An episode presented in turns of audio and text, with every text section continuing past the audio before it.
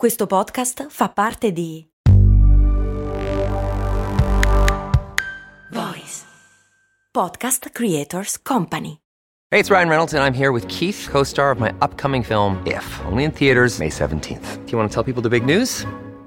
All right, I'll do it. Sign up now and you'll get unlimited for $15 a month and six months of Paramount Plus Essential Plan on us. Mintmobile.com slash switch. Upfront payment of $45 equivalent to $15 per month. Unlimited over 40 gigabytes per month. Face lower speeds. Videos at 480p. Active Mint customers by 531.24 get six months of Paramount Plus Essential Plan. Auto renews after six months. Offer ends May 31st, 2024. Separate Paramount Plus registration required. Terms and conditions apply if rated PG. Correre non è come andare in bicicletta. Quando ricominci dopo essere stato fermo per molto tempo è come ricominciare da capo. Tutto il fiato che avevi guadagnato con dura fatica se n'è andato. Correre è un'attività meravigliosa, la ricompensa che ti dà è grande, direttamente proporzionale alla fatica. Oggi non ti parlo solo di corsa, ma ti parlo di tutte quelle volte che iniziamo un'attività con fatica, con grande fatica. E cosa ci impedisce di mollare? Cosa ci spinge a continuare, nonostante gli alti e bassi, nonostante le delusioni e appunto, nonostante la fatica? Te ne parlo oggi in questa puntata. Ciao, sono Stefania, Productivity Coach e founder di Simple Tiny Shifts, il metodo dei piccoli e semplici cambiamenti per smettere di procrastinare. Ti do il benvenuto al mio podcast, Valorizza il tuo tempo.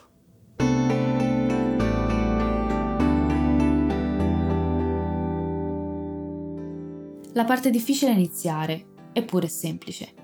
Ti metti le scarpe, ti compri bene, se è inverno, ti infili i guanti e via. La corsa non richiede attrezzi, è possibile farla ovunque e in qualunque stagione. Basta fare un passo dopo l'altro. Nel 2011 iniziai a correre con un gruppo di corsa, niente di agonistico. Ero a Milano già da 4 anni e sentivo il bisogno di stare più a contatto con la natura, sentivo la necessità di vivere gli spazi aperti e la corsa mi sembrò quello che mi mancava.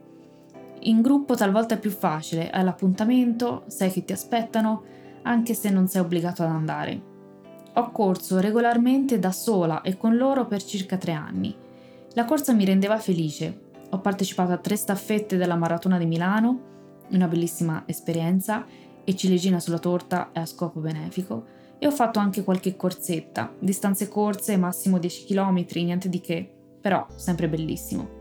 Poi ho smesso per vari motivi, Avevo iniziato anche un altro sport, ti ho già parlato del beach volley, ma con la corsa ho un rapporto speciale. Sì, un rapporto di odio-amore.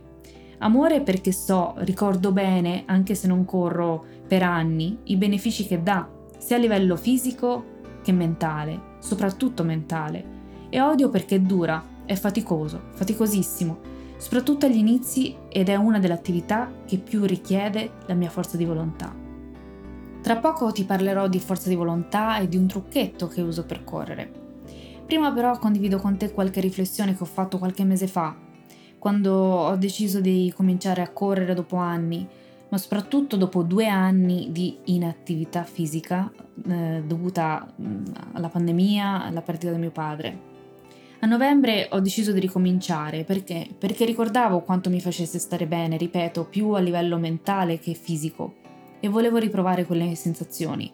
La sensazione di soddisfazione, stare all'aria aperta, la sensazione di libertà, entrare nello stato del flow, quando non senti più il corpo, quando non hai la percezione del tempo e dello spazio e sei totalmente immerso nell'attività. Per riprendere la motivazione mi sono data un obiettivo, che per adesso non ti dirò. In una delle prossime puntate ti spiegherò perché. Una volta individuato l'obiettivo ho pensato a chi e cosa avrebbero potuto aiutarmi in questo percorso. Le scarpe le avevo già. Avevo bisogno però di lavorare su un piano di corsa, capire i tempi, riniziare dopo tanto tempo è faticoso, ma soprattutto volevo un piano efficace e non essendo esperta di corsa mi sono rivolta ad una running coach. Così ho iniziato a seguire i vari compiti per casa. A dicembre, con 6 gradi, alla mia prima uscita da sola, eh, il primo chilometro ho iniziato a dirmi chi te lo fa fare, non sei obbligata, è troppo faticoso, non ce la faccio più, e poi ancora, è troppo, troppo, troppo, troppo faticoso. E a quel punto mi sono ricordata di un trucco che avevo usato anni fa proprio nella corsa. E mi sono detta che certo posso smettere quando voglio. E ho iniziato un dialogo interiore Per prima cosa mi sono detta rallenta, se fai troppa fatica, se il fiato manca, rallenta. Questa è una delle cose che mi ha insegnato la mia running coach, semplice no? E ho iniziato a rallentare e quindi, ah, meglio, molto meglio. E penso a tutte le volte che iniziamo un nuovo progetto, una nuova sfida. Non solo dobbiamo prendere le misure con la nuova sfida, quell'abilità che essa richiede, ma in più pretendiamo di andare già ad una velocità sostenuta. Come se un bambino, quando sta imparando a camminare, pretendesse di alzarsi con facilità e iniziare a camminare senza barcollare. Ma da dove viene tutta questa fretta? Di essere già capaci, già bravi? Perché non ci diamo più il tempo di imparare, di gestire la fatica, di capirla, di sopportarla? E lì ho pensato al tutto e subito e come abbiamo perso la pazienza, in tutto. E vedi la, la puntata eh, tutto e subito, mh, mm, dobbiamo allenare la pazienza.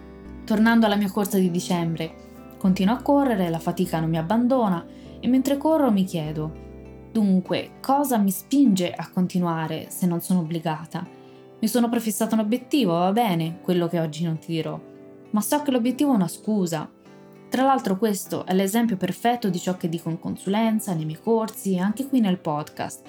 L'obiettivo non è così importante, tanto quanto il percorso verso l'obiettivo.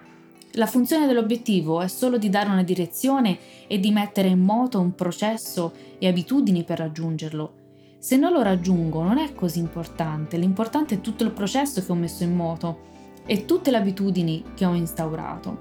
Il viaggio è più importante e il percorso è più importante della direzione. L'obiettivo mi serve solo come meta per monitorare i miei progressi e per darmi una direzione. Non ho paura di fallire, non mi importa in realtà, mi importa solo di correre, qui e ora. Questa è la mia motivazione, la motivazione intrinseca e ricercare la motivazione dietro all'obiettivo è fondamentale e chi ha seguito il mio videocorso lo sa bene. Ed ecco il trucchetto che utilizzo quando corro, quando sento una fatica incredibile e che e, e mi fa venire voglia di smettere. Mentre corro continuo quindi questo dialogo interiore e faccio un check. Mi chiedo se è un problema di gambe. Sono troppo stanche? Sono doloranti? Non ce la fanno più? E solitamente mi rendo conto che non è questo il problema, è che le gambe hanno ancora autonomia e che possono continuare. Quindi mi chiedo, è un problema di fiato? Sono in apnea? Mi manca il fiato? E anche qui mi rendo conto che non è questo il problema e che potrei continuare. Quindi, se non è un problema di gambe e neanche di fiato, mi chiedo, qual è esattamente il problema?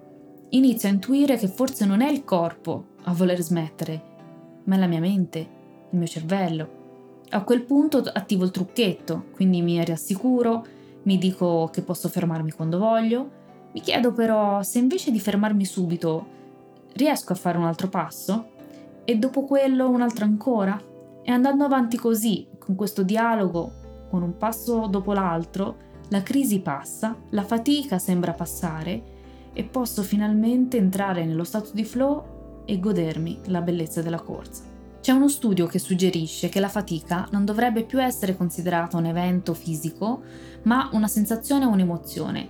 Secondo questo studio, la fatica che sentiamo durante l'esercizio fisico non è causata da un fallimento muscolare, ma da un monitoraggio iperprotettivo del nostro cervello che vuole prevenire l'esaurimento fisico. Quindi la sensazione dell'esaurimento fisico è un trucchetto giocato dalla nostra mente sul corpo. La maggior parte di noi interpreta la fatica come un indicatore oggettivo che non possiamo continuare e questa teoria dice che è solo una sensazione generata dal cervello per motivarci a fermarci, più o meno allo stesso modo in cui la sensazione di ansia può fermarci eh, dal fare qualcosa di pericoloso. Questo spiegherebbe perché alcuni atleti invece riescono in imprese straordinarie e andare oltre i limiti sono in grado di riconoscere che la prima ondata di stanchezza non è mai un vero limite e con sufficiente motivazione possono trascenderla. Nel 2007 ho lavorato per un grande evento sportivo, un ultra triathlon a Ras Al Khaimah, negli Emirati Arabi, e il CNR di Pisa era presente proprio per analizzare gli atleti. E se non ricordo male, le distanze erano 4 km di nuoto, 180 km di bicicletta, seguiti da una maratona che sono poco più di 42 km. è stato incredibile quanto, eh, vedere quanto questi atleti riuscissero ad andare oltre alla propria fatica e ai propri limiti. Se è vero che la forza di volontà non è infinita, è anche vero che ne abbiamo più di quanto crediamo e troppo spesso usiamo la prima sensazione di stanchezza come motivo per saltare l'esercizio e per procrastinare. Non significa che abbiamo esaurito la forza di volontà, dobbiamo solo fare appello alla nostra vera motivazione. E se abbiamo una visione forte, che è la gratificazione del futuro, riusciamo a superare i primi segnali della fatica, lo shift mentale e non pensare che la fatica sia permanente ma temporanea. Se le prime volte che cerchi di instaurare una nuova abitudine, una buona abitudine o smettere una cattiva abitudine, senti fatica, cerca in qualche modo di resistere pensando che un giorno questa fatica non ci sarà più. Immagina che la sfida diventerà sempre più facile nel tempo. Immagina come sarà la tua vita se supererai queste difficoltà iniziali e inizierai a fare progressi. Io ti ho portato come esempio personale quello della corsa, ma capirai bene come tutto questo concetto lo puoi applicare a qualsiasi cosa. Io ti invito come sempre a seguirmi su Instagram e a iscriverti alla newsletter del lunedì. Ti ringrazio anche oggi per avermi dedicato qualche minuto del tuo tempo. Alla prossima!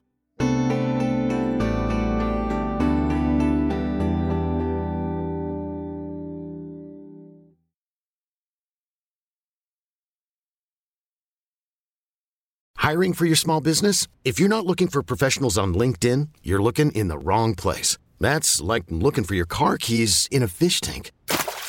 LinkedIn helps you hire professionals you can't find anywhere else, even those who aren't actively searching for a new job but might be open to the perfect role. In a given month, over 70% of LinkedIn users don't even visit other leading job sites. So start looking in the right place. With LinkedIn, you can hire professionals like a professional. Post your free job on linkedin.com slash achieve today.